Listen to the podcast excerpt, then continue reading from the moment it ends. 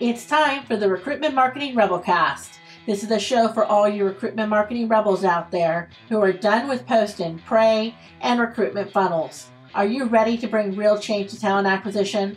Come for the voice of the candidate and stay for the snark. It's time for real talk from the front lines of the talent revolution with your hosts, Lynn Bailey and Tracy Parsons.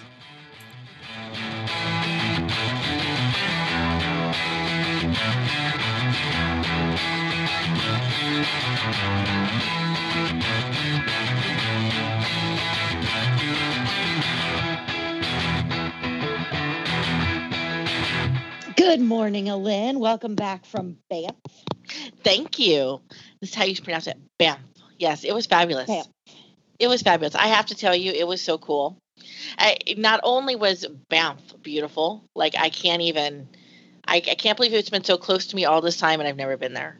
I Yeah. felt like I felt like I had just you know walked into a little fairy tale. It was just beautiful. The castle was literally a castle, and you know, I do feel like I'm royalty, so I felt like I fit right in. That was awesome. It's beautiful. So, it. did you guys stay in the castle? yeah, everything Oh, was in the castle. We Wow. stayed in the castle. Mm. we had like this big oh my god okay this is the other thing i'm going to say so this was a remember this was a marketing conference not a recruiting Yes. conference correct. Right. yeah they're better at this stuff In what way?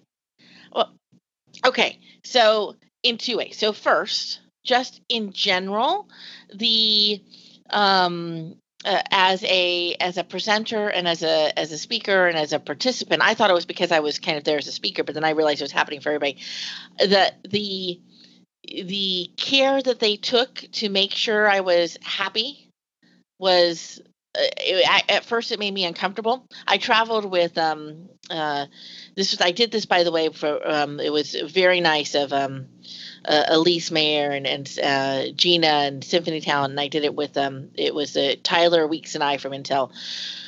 We're on this panel with Chad and Cheese, which you know is always interesting and fun Oh yeah. In a good way. It was fun. It was it, was fun, but um, they like they started with like like I had like a concierge lady, and they had like this little. She would send us these text messages every morning and and tell us where to be and what to do and how to get there, and um, she fixed my hotels. Like it was just really, it was very. I felt very fancy.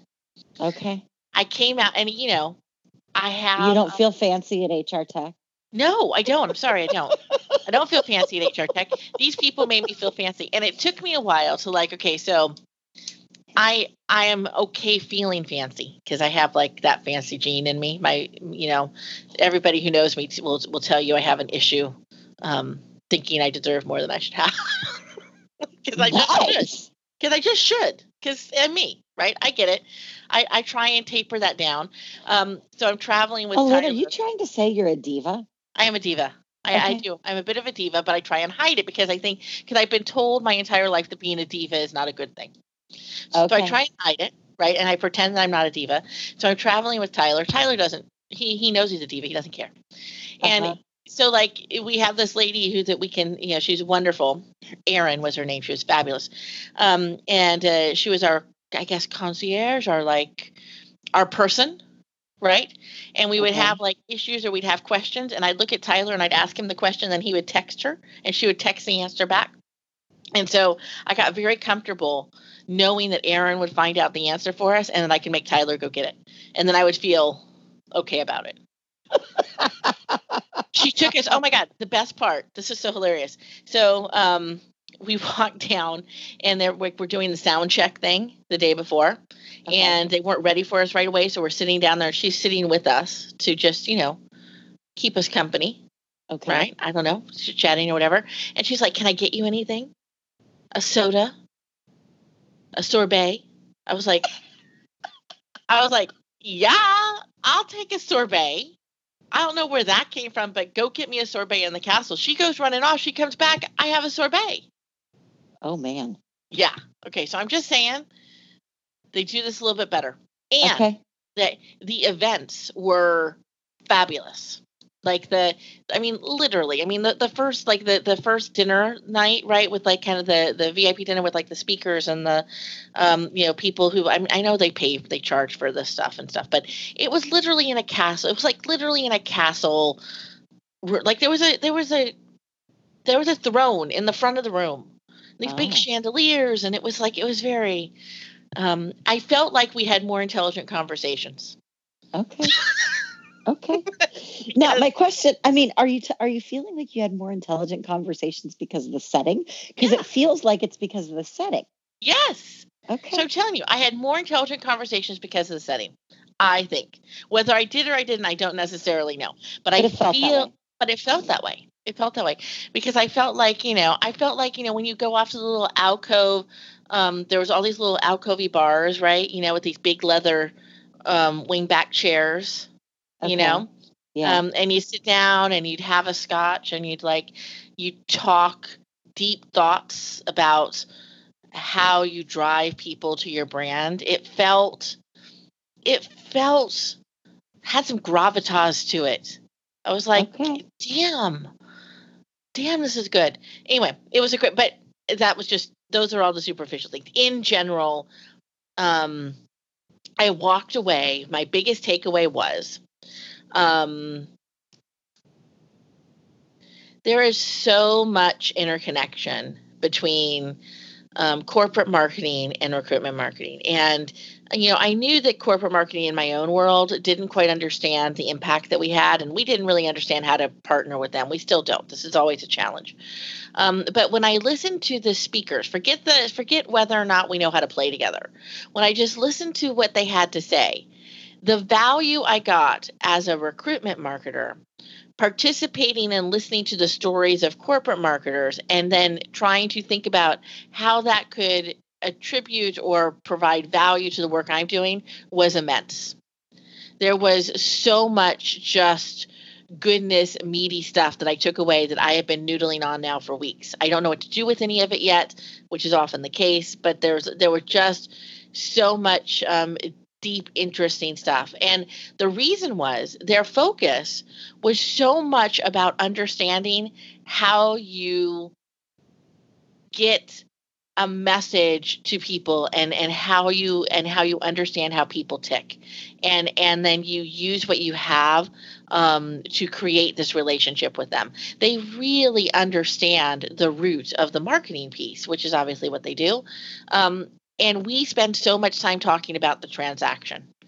And it was it was clear to me in the midst of that dialogue I, I, was I was struck by it, and I thought, oh my God, if if I ever am in the position yet again to start sending people off to go and learn and grow in this space, I am not sending them um, uh, to to these fabulous HR conferences, which I think are great, and you can go connect with people for networking purposes. But if I want them to learn, I'm sending them to the marketing stuff.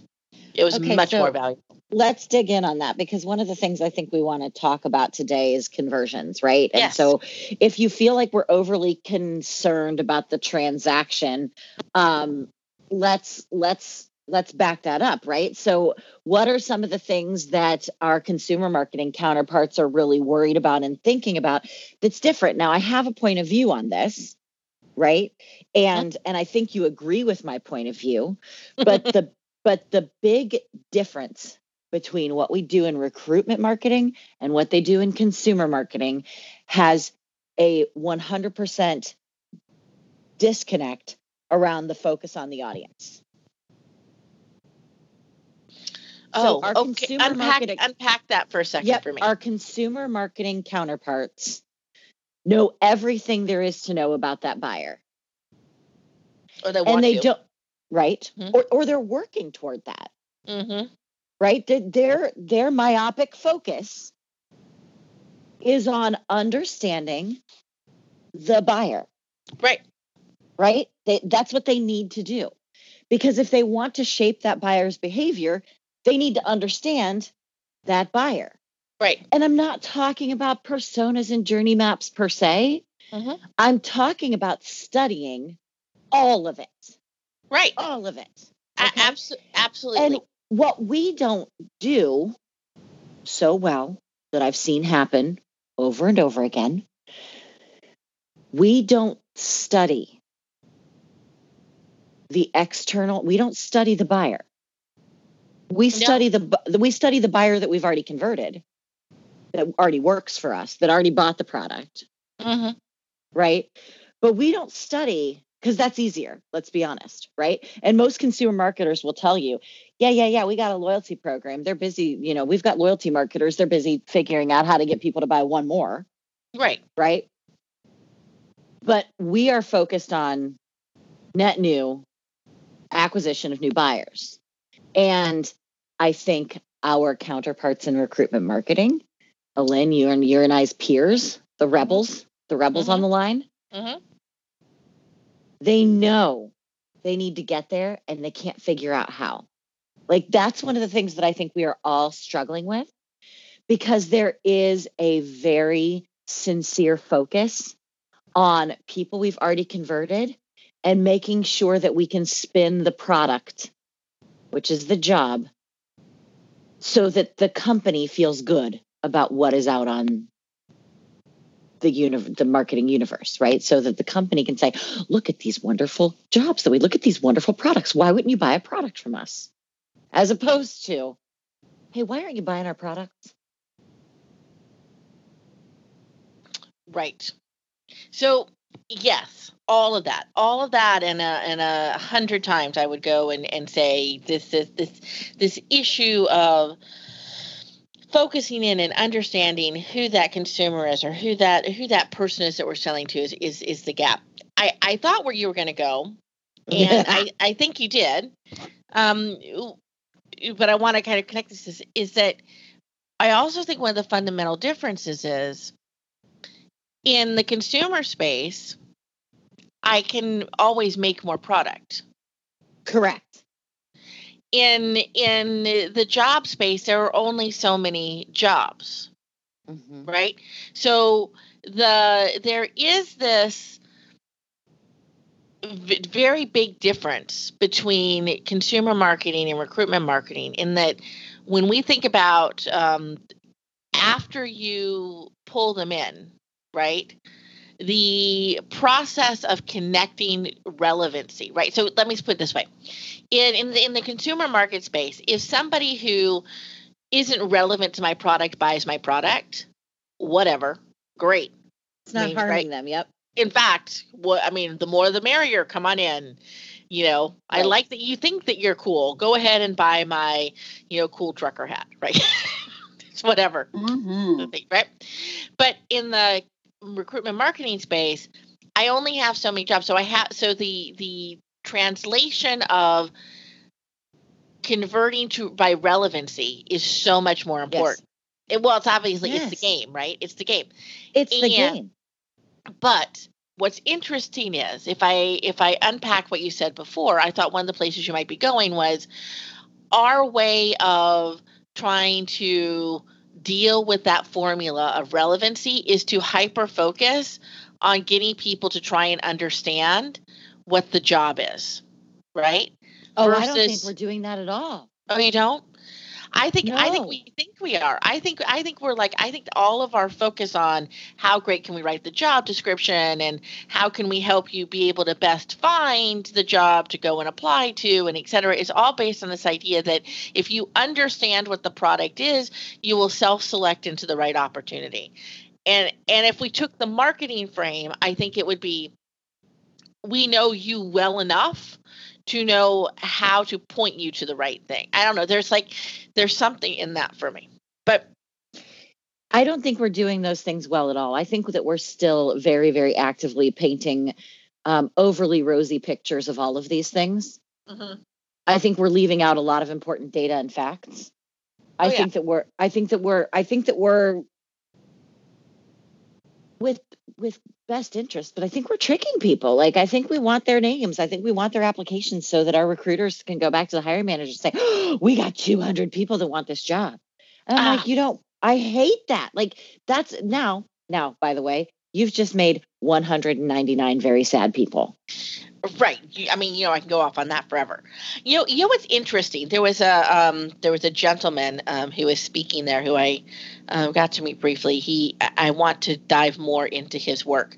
Um, his name was um, Douglas Atkin, and he he used to be at Airbnb, and he wrote this book based on a group of studies and work that he's done called "The Culting of Brands." Okay. Right? But what was fascinating about what he was talking about was the the insight and the knowledge you needed to have about what makes people right actually connect with a brand an identity a thing it's, it was a lot about identity marketing right Sure. um, and as i listened to it it made me reflect on this topic you're talking about which is um, from a job perspective when we don't when we align people inappropriately to the to opportunities right when we make it feel like it's all rosy sunshine if we missell it right Mhm. if we spend so much time just trying to drive the volume to the conversion rather than the relevancy to the connection Yes. What Well, we that's a, do- that's a winner. Somebody should tweet that. I know. I was. I just made that up. It was really good. I think what we're doing is is we are actually doing more harm to our brand and to our ability to find the right people that connect. Because part of what he talked about was he did all this research that went out and looked at actual real cults and why people join cults and why do people kind of have this undying loyalty, right? And it really comes down to identity Okay. and I think and and the, being able to feel like you are the the thing that you are connecting to understands you in a unique way and that you are part of this special group or club. Only those people within it truly get it right? There's a lot of thing about exclusion and et cetera we can talk about as well but it is this it is based on this concept of identity.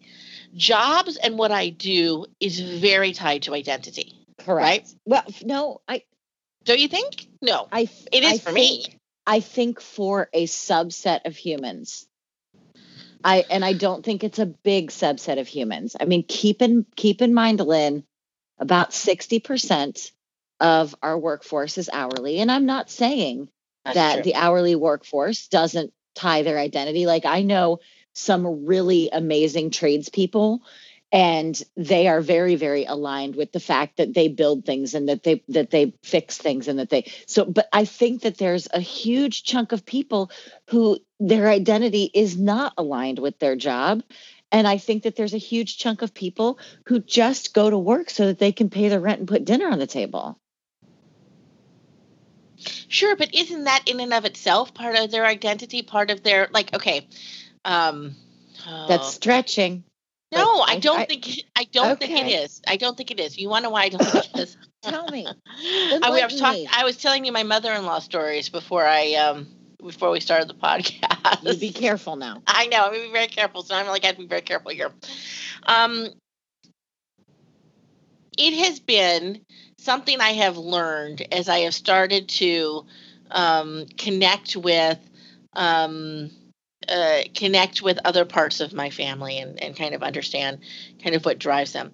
There is a sense of pride that I that I have seen in being of the uh, the salt of the earth, the of the you know of the people. I um not hard work- fancy not fancy, right? I'm simple, right? I mean, we've talked. I know I'm trying to say how do I want to say this and not get myself in so much trouble. They're trying to say it in the right way. What I'm trying to say is, I actually think, even for those who are making just doing what they have to do to make it happen right to like to put food on the table etc there's actually an identity associated with that in order to have self-worth there is a there is a point at which you have to convert some of what you do to a pride in the fact that you do that I mean, sh- sh- I just I don't know. And internet, call me out if I'm wrong.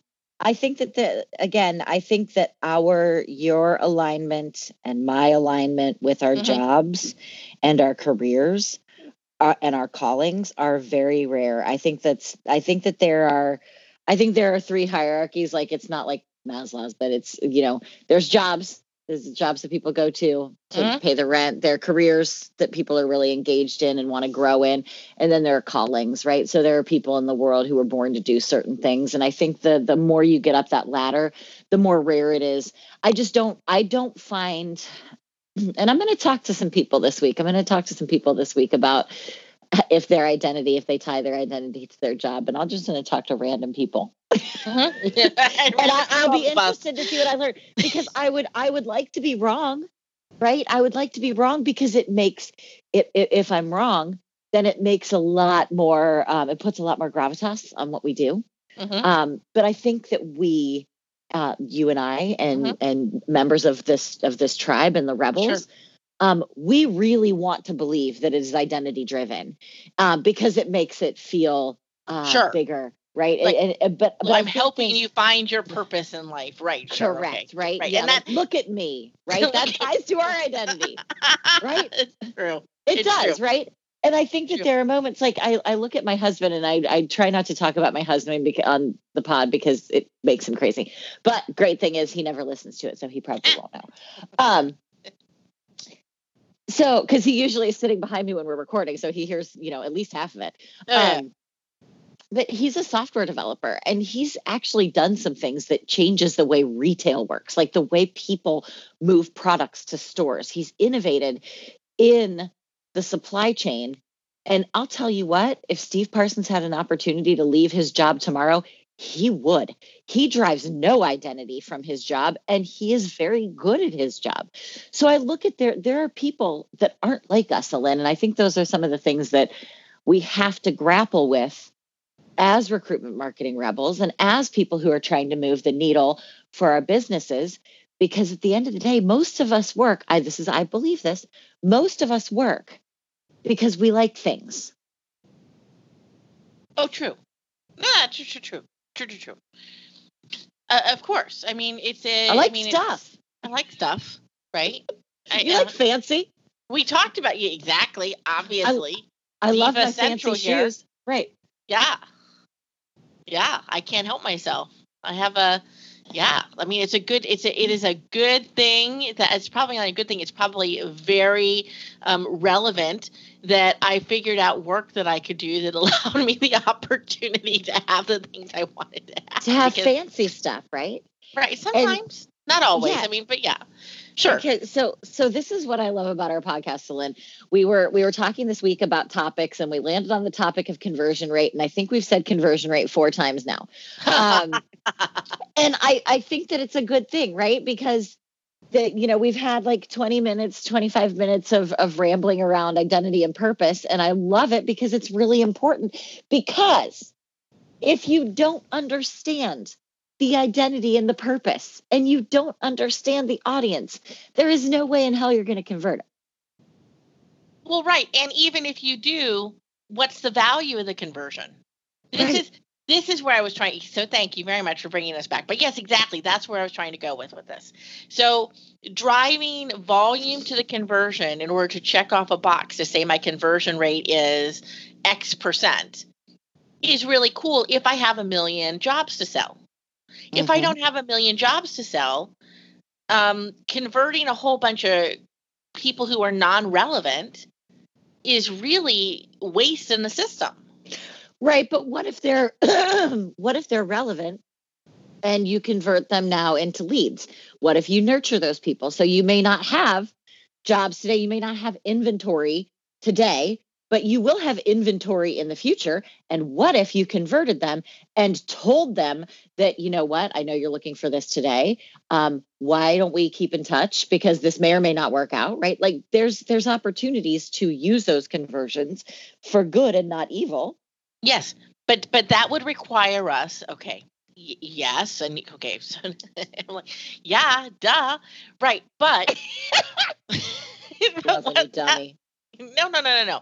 No, this is good because you're you're actually pointing out uh, the next piece, which says that then means we have to get we have to think we have to start thinking like marketers. So now I'll connect it back to our original conversation. We have to start thinking like marketers and understand that there are multiple points of conversion and Uh-huh. multiple purposes for which I Uh-huh. want to convert people. There you And- go.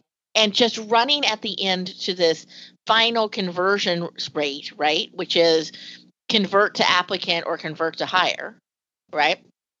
Usually people are using convert to applicant, by the way, which drives me crazy. But either way, is only a very mic- microscopic view of what's happening at that moment.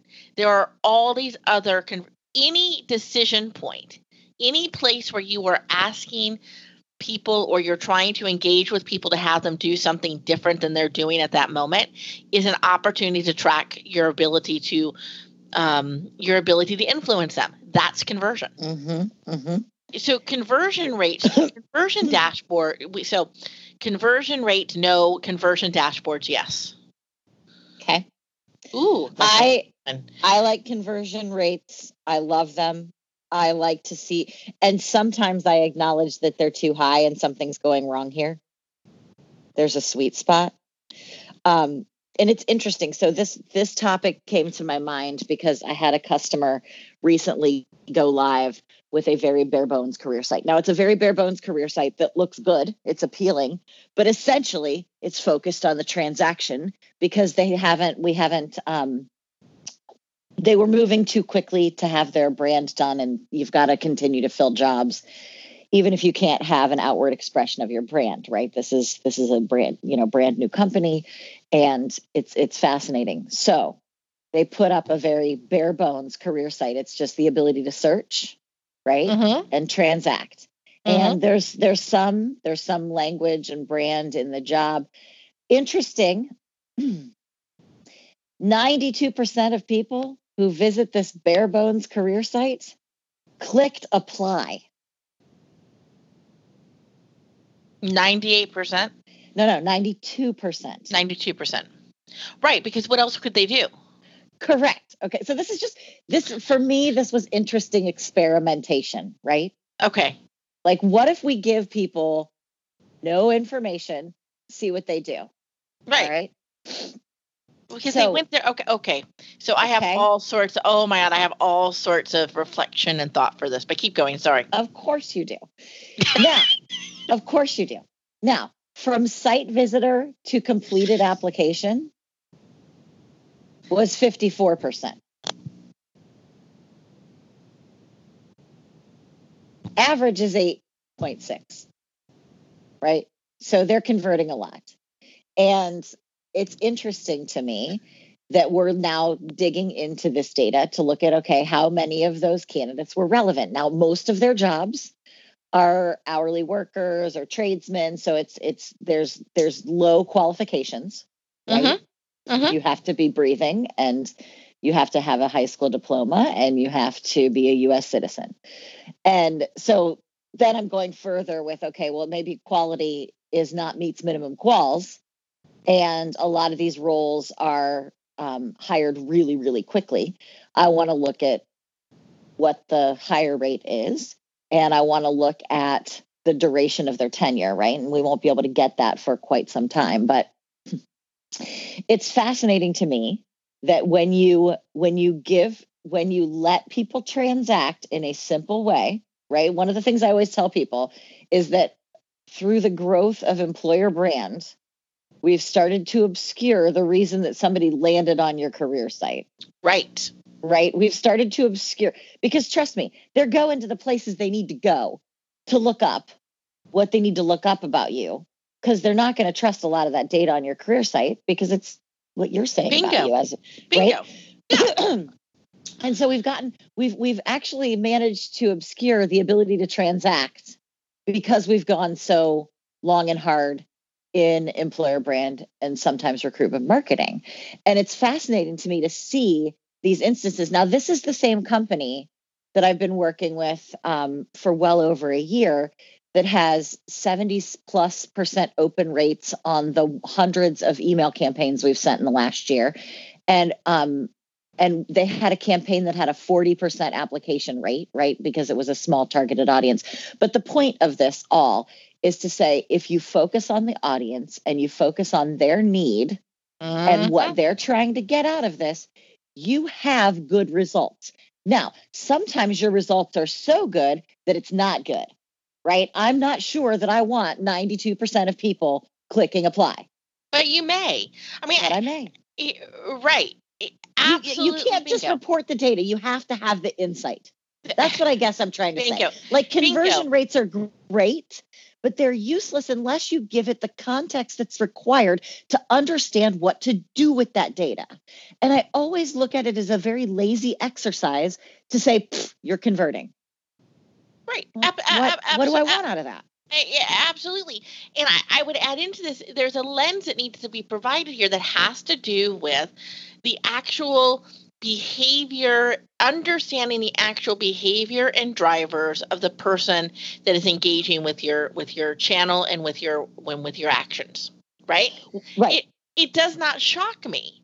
In fact it shouldn't shock anybody that if you make it simple for people just to go to a website click apply and apply that's what they're going to do. And your and your numbers are going to look fabulous.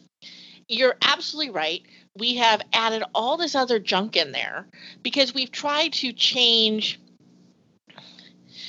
we have tried we have, we haven't done the work of understanding behavior patterns and where people do the work that they need to do to drive their decision process right? And so we tried to intercept them at the wrong places.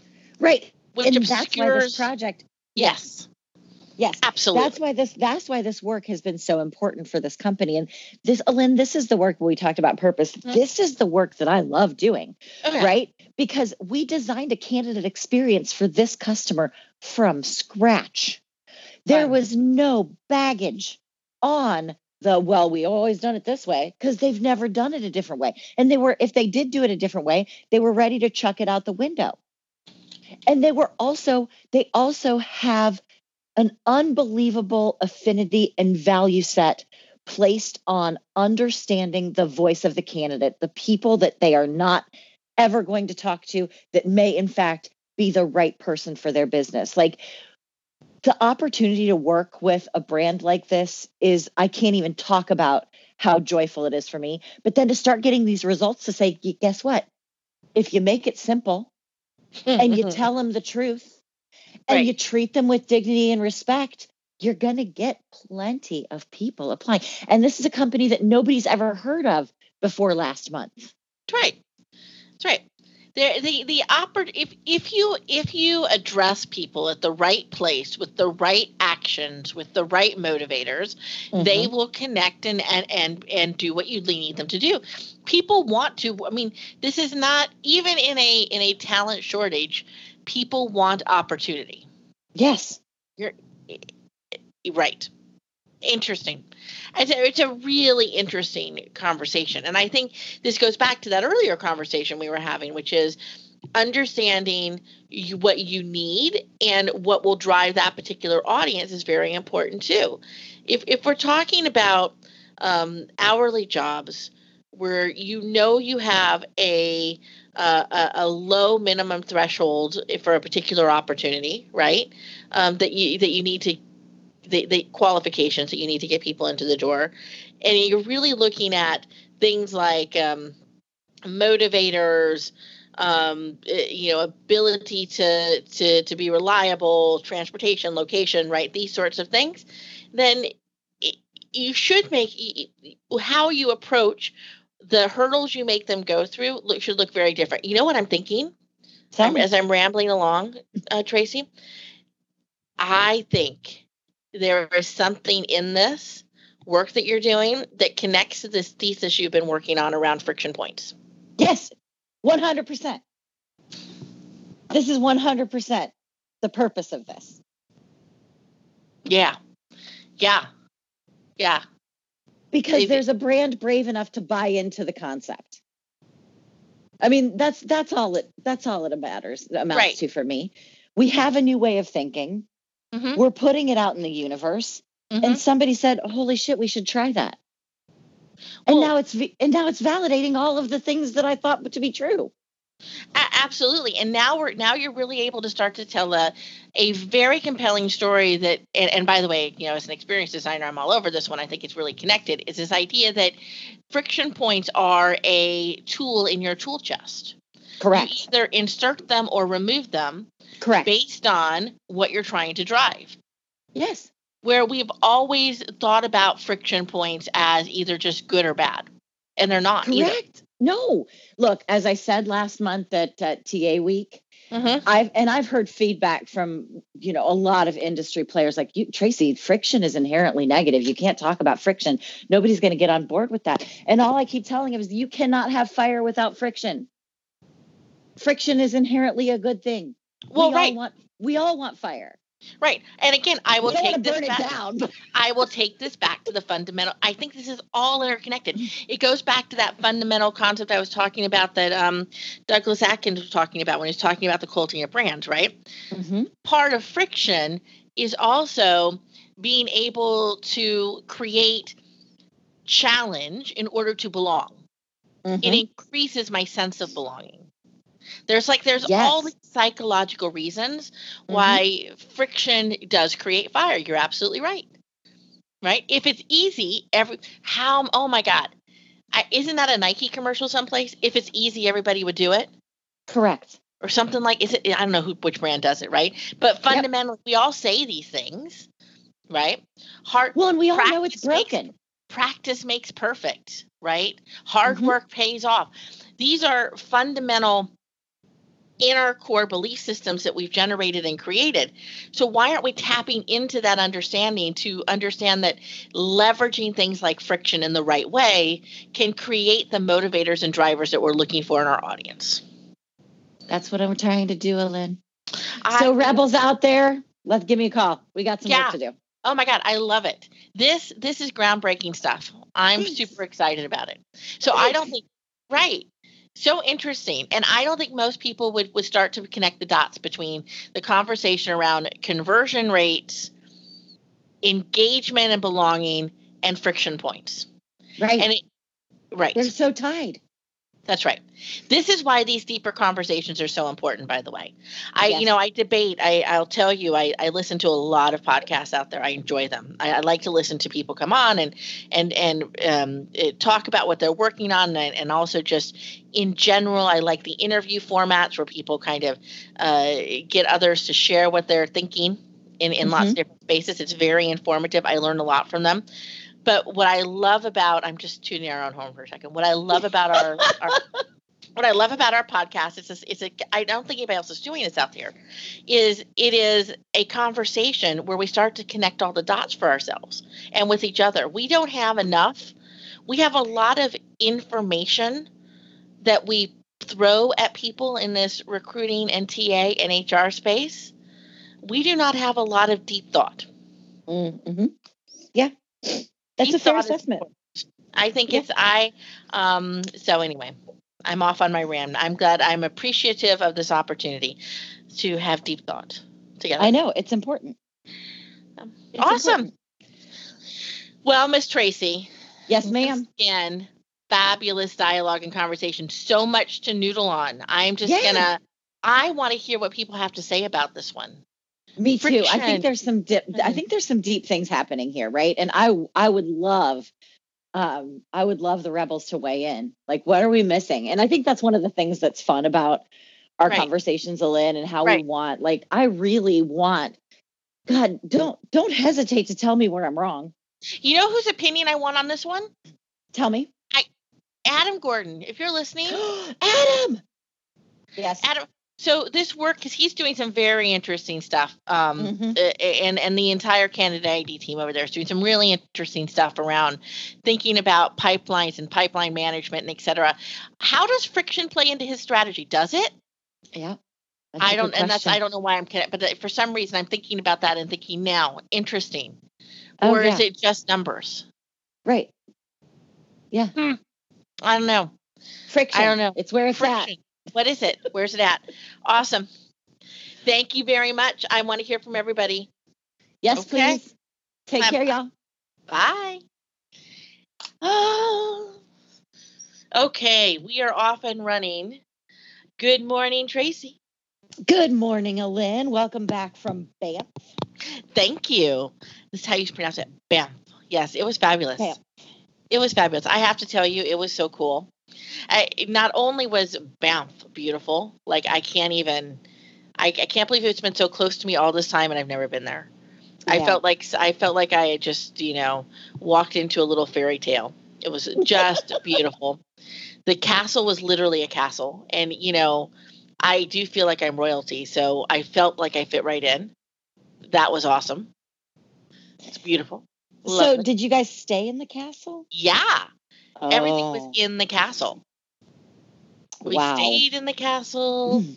we had like this big oh my god okay this is the other thing i'm going to say so this was a remember this was a marketing conference not a recruiting Yes. conference correct. I'm- yeah they're better at this stuff In what way?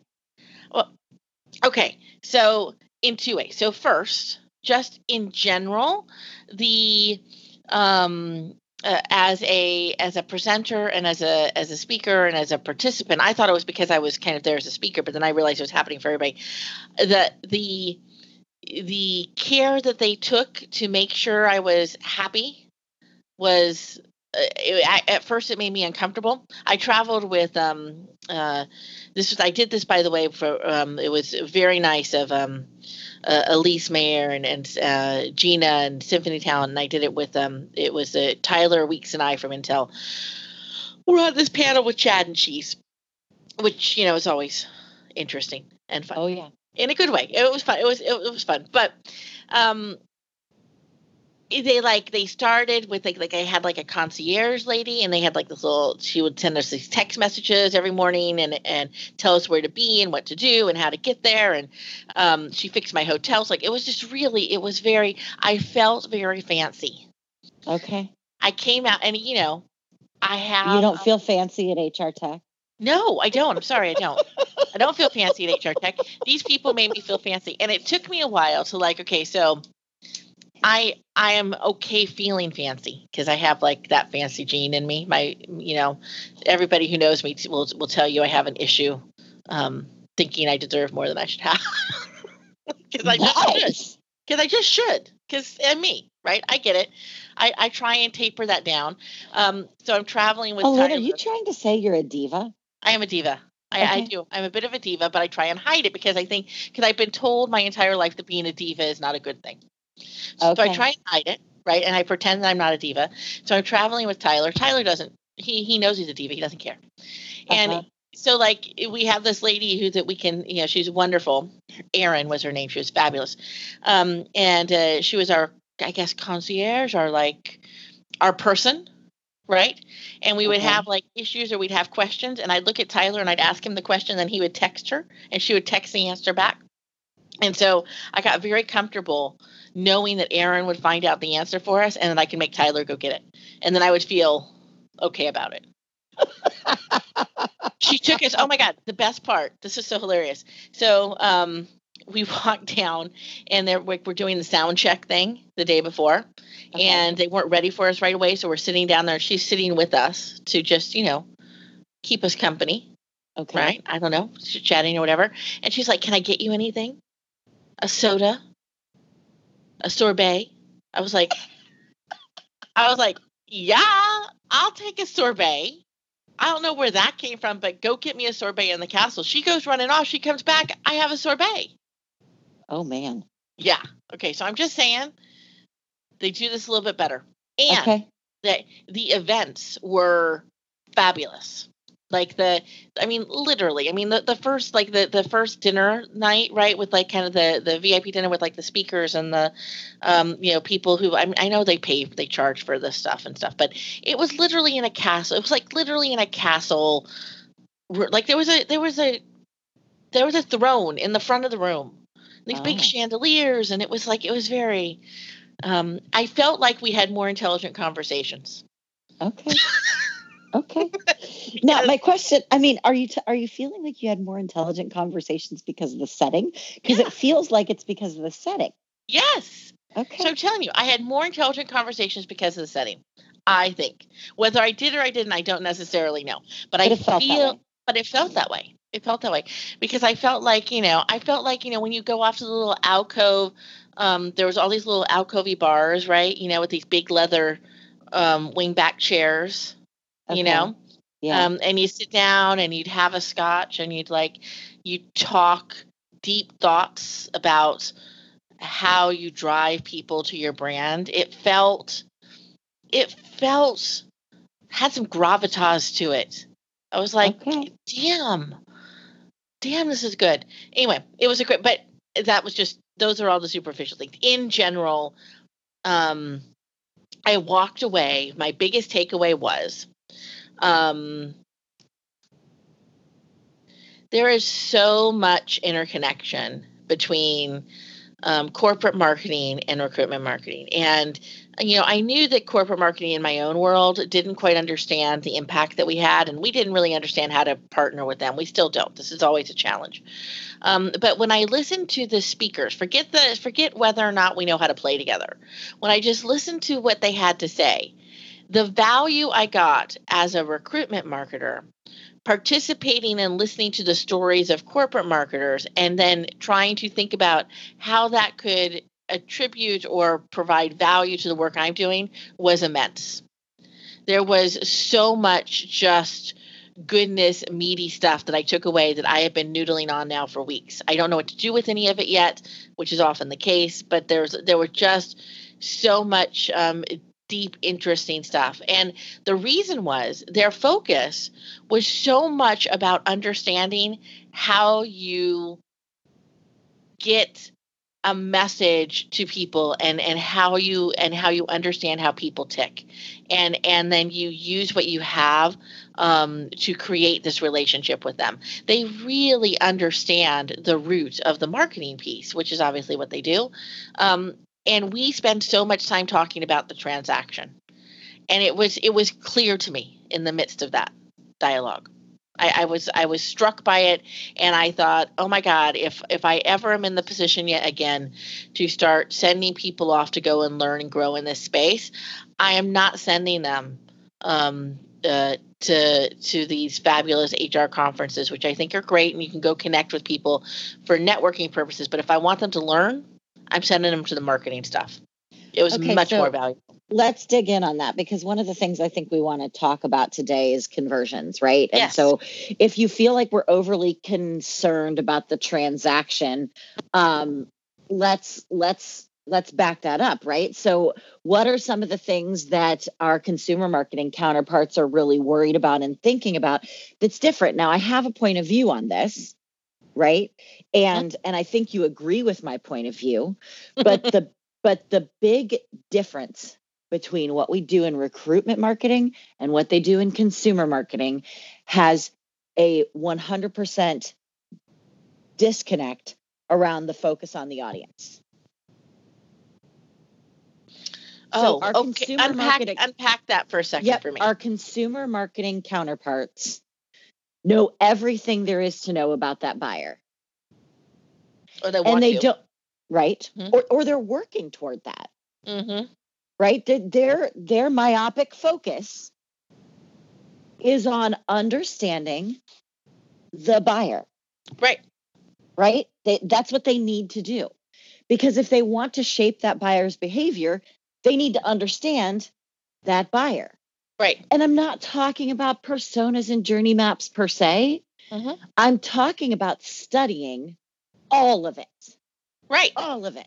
A- abso- absolutely. And what we don't do so well that I've seen happen over and over again, we don't study the external, we don't study the buyer. We study the we study the buyer that we've already converted, that already works for us, that already bought the product, hmm right?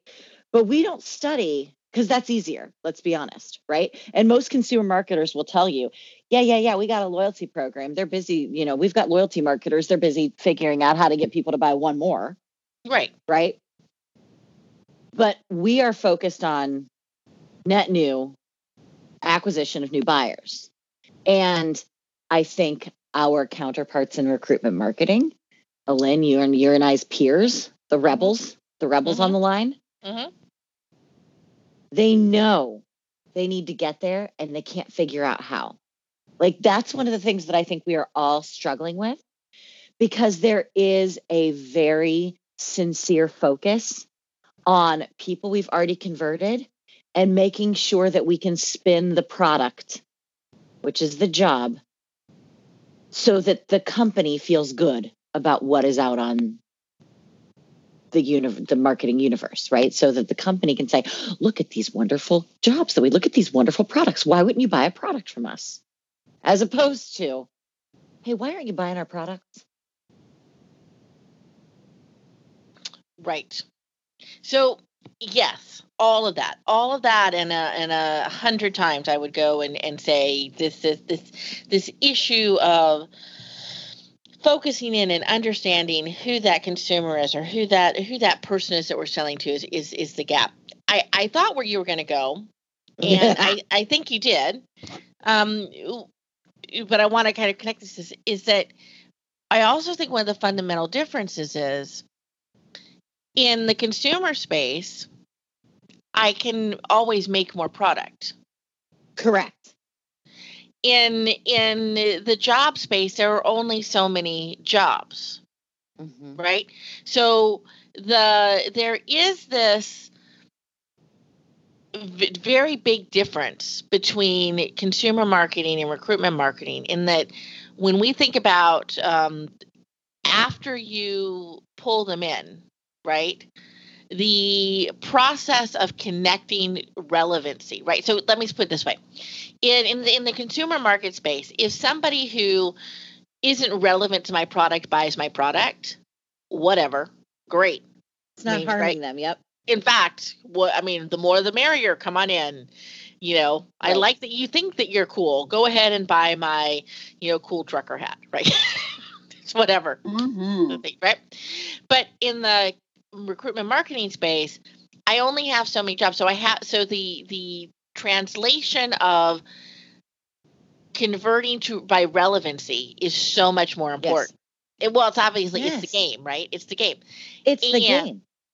but what's interesting is if i if i unpack what you said before i thought one of the places you might be going was our way of trying to deal with that formula of relevancy is to hyper focus on getting people to try and understand what the job is right Oh, I don't think versus- we're doing that at all. oh you don't I think I think we think we are. I think I think we're like I think all of our focus on how great can we write the job description and how can we help you be able to best find the job to go and apply to and et cetera is all based on this idea that if you understand what the product is, you will self-select into the right opportunity.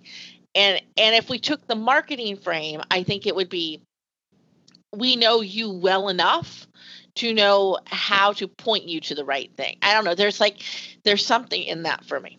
But I don't think we're doing those things well at all. I think that we're still very, very actively painting um, overly rosy pictures of all of these things.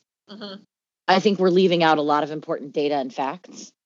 I Oh, yeah. think that we're I think that we're I think that we're with best interest, but I think we're tricking people. Like I think we want their names. I think we want their applications so that our recruiters can go back to the hiring manager and say, oh, "We got 200 people that want this job." And I'm Ah. like, "You don't I hate that." Like that's now now by the way, you've just made 199 very sad people. right, I mean, you know, I can go off on that forever. You know, you know what's interesting? There was a um, there was a gentleman um, who was speaking there who I um, got to meet briefly. He I want to dive more into his work. Um, his name was um, Douglas Atkin, and he he used to be at Airbnb, and he wrote this book based on a group of studies and work that he's done called "The Culting of Brands." Okay. Right. But what was fascinating about what he was talking about was the the insight and the knowledge you needed to have about what makes people right actually connect with a brand an identity a thing it's, it was a lot about identity marketing right Sure. um, and as I listened to it, it made me reflect on this topic you're talking about, which is um, from a job perspective, when we don't, when we align people inappropriately to the to opportunities, right? When we make it feel like it's all rosy sunshine, if we missell it, right? Mhm. We spend so much time just trying to drive the volume to the conversion rather than the relevancy to the connection. Yes. What Well, we that's a, do- That's a winner. Somebody should tweet that. I know. I was I just made that up. It was really good. I think what we're doing is is we are actually doing more harm to our brand and to our ability to find the right people that connect because part of what he talked about was he did all this research that went out and looked at actual real cults and why people join cults and why do people kind of have this undying loyalty, right? And it really comes down to identity Okay. and I think and and the, being able to feel like you are the the thing that you are connecting to understands you in a unique way and that you are part of this special group or club. Only those people within it truly get it right? There's a lot of thing about exclusion and et cetera we can talk about as well but it is this it is based on this concept of identity.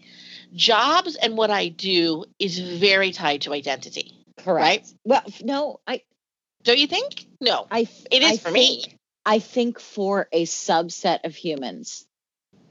I and I don't think it's a big subset of humans. I mean, keep in keep in mind, Lynn, about 60% of our workforce is hourly. And I'm not saying that the hourly workforce doesn't tie their identity. Like I know some really amazing tradespeople and they are very very aligned with the fact that they build things and that they that they fix things and that they so but i think that there's a huge chunk of people who their identity is not aligned with their job.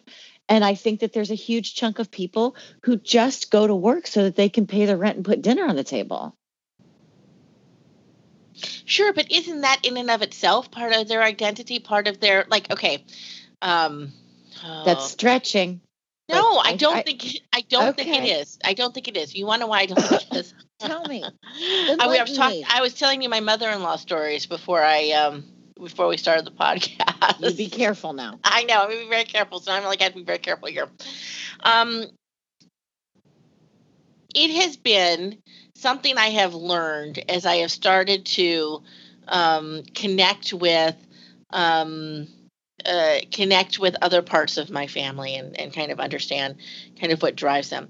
There is a sense of pride that I that I have seen in being of the uh, the salt of the earth, the of the you know of the people. I um not hard work- fancy not fancy, right? I'm simple, right? I mean, we've talked. I know I'm trying to say how do I want to say this and not get myself in so much trouble. They're trying to say it in the right way. What I'm trying to say is, I actually think, even for those who are making just doing what they have to do to make it happen right to like to put food on the table etc there's actually an identity associated with that in order to have self-worth there is a there is a point at which you have to convert some of what you do to a pride in the fact that you do that I mean, sh- sh- I just I don't know.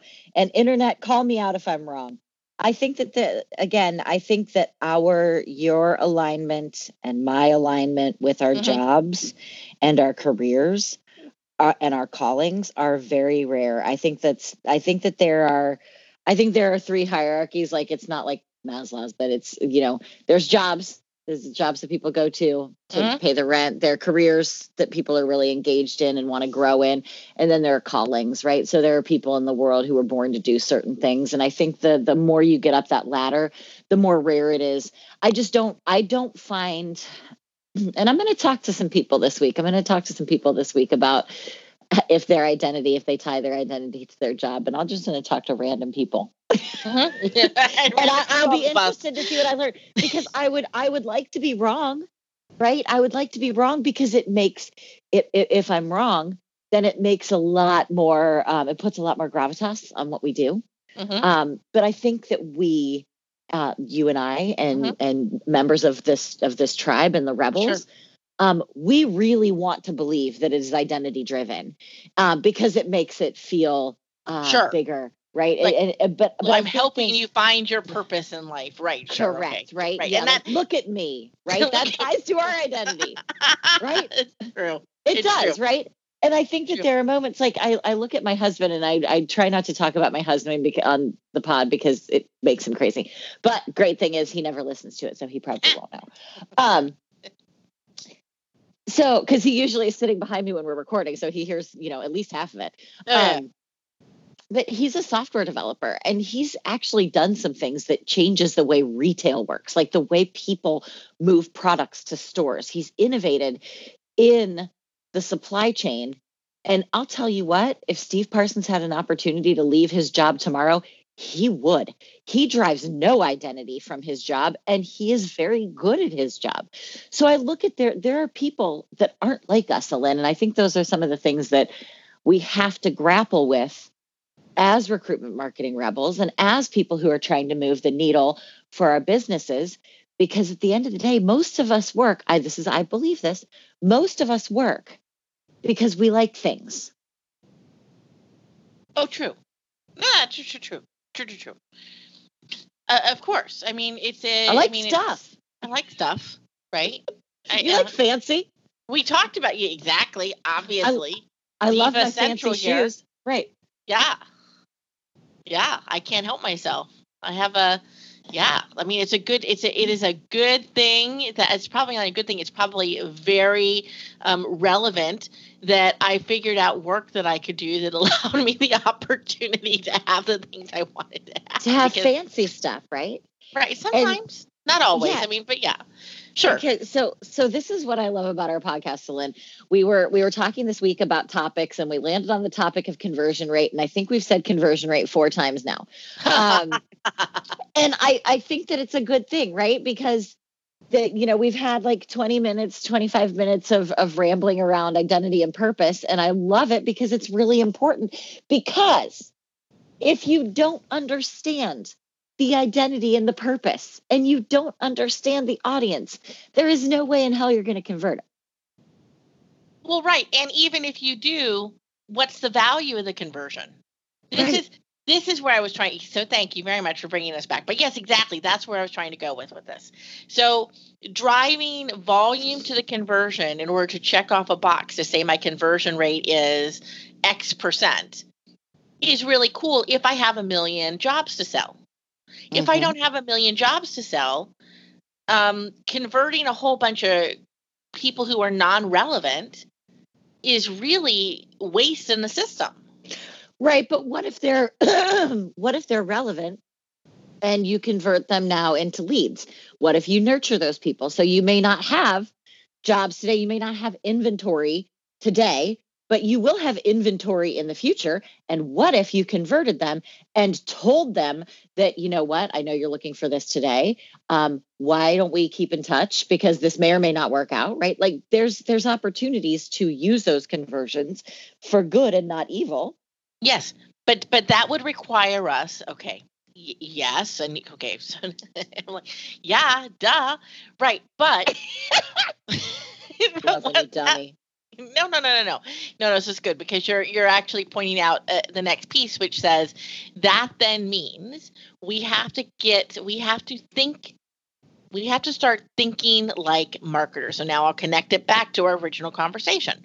We have to start thinking like marketers and understand that there are multiple points of conversion and Uh-huh. multiple purposes for which I Uh-huh. want to convert people there you and- go and just running at the end to this final conversion rate, right? Which is convert to applicant or convert to hire, right?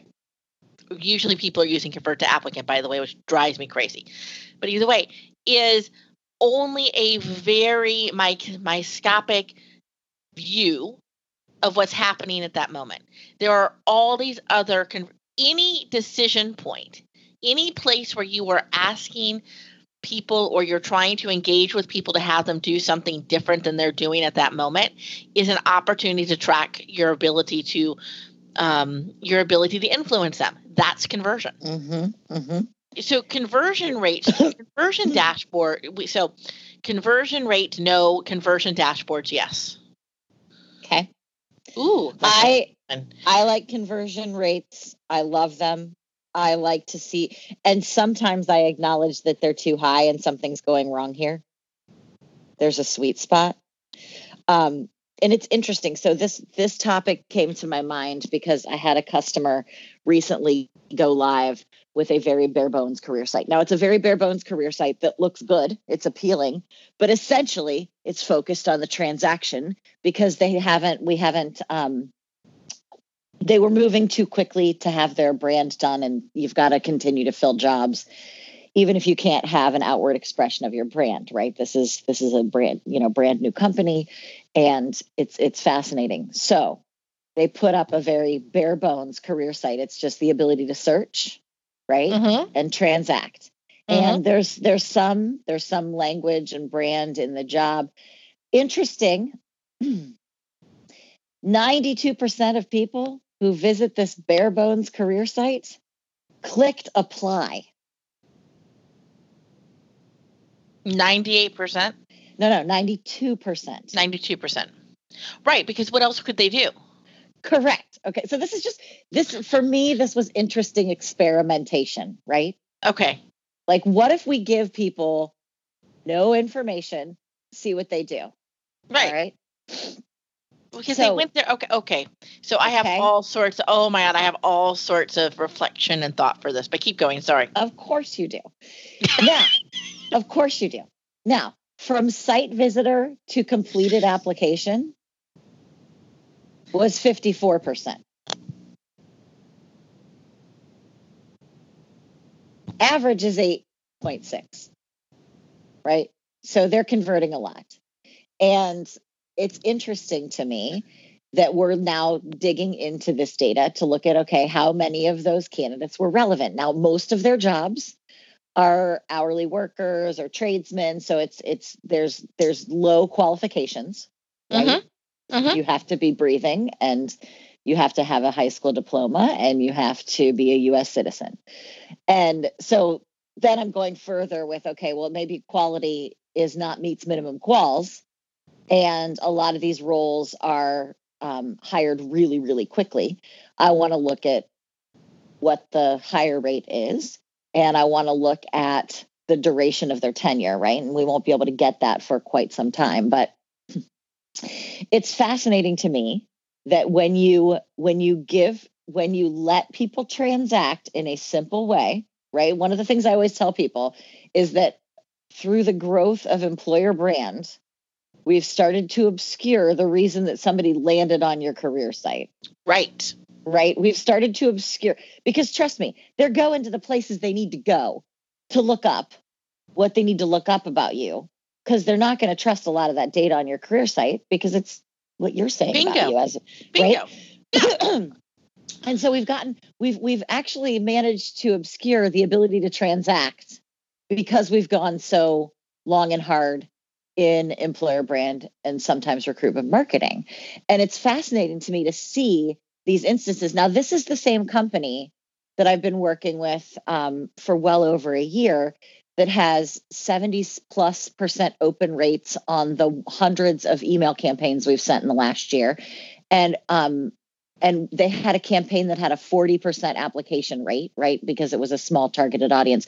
But the point of this all is to say if you focus on the audience and you focus on their need and Mhm. what they're trying to get out of this you have good results now sometimes your results are so good that it's not good right i'm not sure that i want 92% of people clicking apply But you may. I mean, but i may right. I- you, Absolutely. you can't just bingo. report the data you have to have the insight that's what i guess i'm trying to say Bingo. like Bingo. conversion rates are great but they're useless unless you give it the context that's required to understand what to do with that data and i always look at it as a very lazy exercise to say you're converting Right. what, what do i want out of that Yeah, absolutely. And I, I would add into this there's a lens that needs to be provided here that has to do with the actual behavior, understanding the actual behavior and drivers of the person that is engaging with your with your channel and with your when with your actions. Right? right It does not shock me. In fact, it shouldn't shock anybody that if you make it simple for people just to go to a website, click apply, and apply, that's what they're going to do, and your and your numbers are going to look fabulous. You're absolutely right. We have added all this other junk in there because we've tried to change we have tried we have, we haven't done the work of understanding behavior patterns and where people do the work that they need to do to drive their decision process right? And so we try to intercept them at the wrong places. Right. Which and obscures that's why this project yes Yes, absolutely. That's why this that's why this work has been so important for this company. And this, Lynn, this is the work we talked about purpose. Mm-hmm. This is the work that I love doing, okay. right? Because we designed a candidate experience for this customer from scratch. There was no baggage on the well we always done it this way because they've never done it a different way and they were if they did do it a different way they were ready to chuck it out the window and they were also they also have an unbelievable affinity and value set placed on understanding the voice of the candidate, the people that they are not ever going to talk to that may, in fact, be the right person for their business. Like the opportunity to work with a brand like this is, I can't even talk about how joyful it is for me. But then to start getting these results to say, guess what? If you make it simple and you tell them the truth, and right. you treat them with dignity and respect, you're going to get plenty of people applying. And this is a company that nobody's ever heard of before last month. That's right. That's right. The the the oper- if if you if you address people at the right place with the right actions with the right motivators, mm-hmm. they will connect and and and and do what you need them to do. People want to. I mean, this is not even in a in a talent shortage people want opportunity. Yes. You're right. Interesting. It's a, it's a really interesting conversation. And I think this goes back to that earlier conversation we were having, which is understanding you, what you need and what will drive that particular audience is very important too. If, if we're talking about um, hourly jobs where you know you have a a, a, low minimum threshold for a particular opportunity, right? Um, that you that you need to the, the qualifications that you need to get people into the door, and you're really looking at things like um, motivators, um, eh, you know, ability to to to be reliable, transportation, location, right? These sorts of things. Then you should make how you approach the hurdles you make them go through look, should look very different. You know what I'm thinking? I'm, as I'm rambling along, uh, Tracy, I think there is something in this work that you're doing that connects to this thesis you've been working on around friction points. Yes, 100%. This is 100% the purpose of this. Yeah. Yeah. Yeah because there's a brand brave enough to buy into the concept. I mean, that's that's all it that's all it matters amounts right. to for me. We have a new way of thinking. Mm-hmm. We're putting it out in the universe, mm-hmm. and somebody said, "Holy shit, we should try that." Well, and now it's and now it's validating all of the things that I thought to be true absolutely and now we're now you're really able to start to tell a, a very compelling story that and, and, by the way you know as an experienced designer i'm all over this one i think it's really connected is this idea that friction points are a tool in your tool chest. Correct. you either insert them or remove them correct. based on what you're trying to drive. Yes. Where we've always thought about friction points as either just good or bad and they're not correct. either. No, look, as I said last month at, at TA Week, mm-hmm. I've and I've heard feedback from you know a lot of industry players like you, Tracy. Friction is inherently negative. You can't talk about friction. Nobody's going to get on board with that. And all I keep telling them is you cannot have fire without friction. Friction is inherently a good thing. Well, we right. All want, we all want fire. Right. And again, I will take this back. Down, I will take this back to the fundamental. I think this is all interconnected. Mm-hmm. It goes back to that fundamental concept I was talking about that um, Douglas Atkins was talking about when he was talking about the culting of brands, right? Mm-hmm. Part of friction is also being able to create challenge in order to belong. Mm-hmm. It increases my sense of belonging. There's like there's yes. all these psychological reasons mm-hmm. why friction does create fire. You're absolutely right. Right? If it's easy, every how oh my god. I, isn't that a Nike commercial someplace? If it's easy, everybody would do it. Correct. Or something like is it? I don't know who which brand does it, right? But fundamentally, yep. we all say these things, right? Hard. Well, and we all know it's broken. Makes, practice makes perfect, right? Hard mm-hmm. work pays off. These are fundamental in our core belief systems that we've generated and created. So, why aren't we tapping into that understanding to understand that leveraging things like friction in the right way can create the motivators and drivers that we're looking for in our audience? That's what I'm trying to do, Erin. So, rebels out there, let's give me a call. We got some yeah. work to do. Oh my God, I love it. This this is groundbreaking stuff. I'm Thanks. super excited about it. So Thanks. I don't think right so interesting. And i don't think most people would, would start to connect the dots between the conversation around conversion rates engagement and belonging and friction points. Right. And it, right. They're so tied that's right. This is why these deeper conversations are so important, by the way. I, yes. you know, I debate. I, I'll tell you, I, I listen to a lot of podcasts out there. I enjoy them. I, I like to listen to people come on and and and um, eh, talk about what they're working on, and, and also just in general, I like the interview formats where people kind of uh, get others to share what they're thinking in, in mm-hmm. lots of different spaces. It's very informative. I learn a lot from them.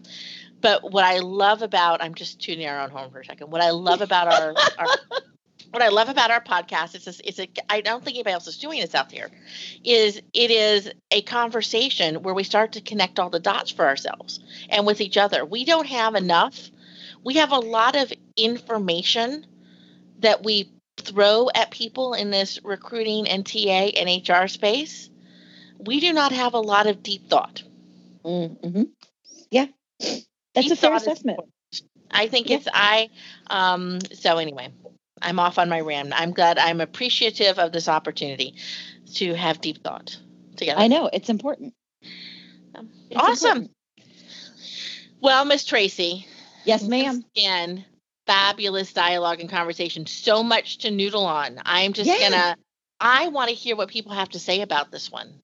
Me too. I think there's some dip, I mm-hmm. think there's some deep things happening here, right? And I I would love um I would love the rebels to weigh in. Like what are we missing? And I think that's one of the things that's fun about our right. conversations, Erin, and how right. we want like I really want God, don't don't hesitate to tell me where I'm wrong. You know whose opinion I want on this one? Tell me. I Adam Gordon, if you're listening. Adam. Yes. Adam, so this work because he's doing some very interesting stuff um, mm-hmm. and and the entire Candidate.ID team over there is doing some really interesting stuff around thinking about pipelines and pipeline management and et cetera. How does friction play into his strategy? Does it? Yeah. I don't and that's i don't know why i'm but for some reason i'm thinking about that and thinking now interesting. Oh, or yeah. is it just numbers? Right. Yeah. Hmm. i don't know. Friction. i don't know. It's where it's friction. at what is it? Where's it at?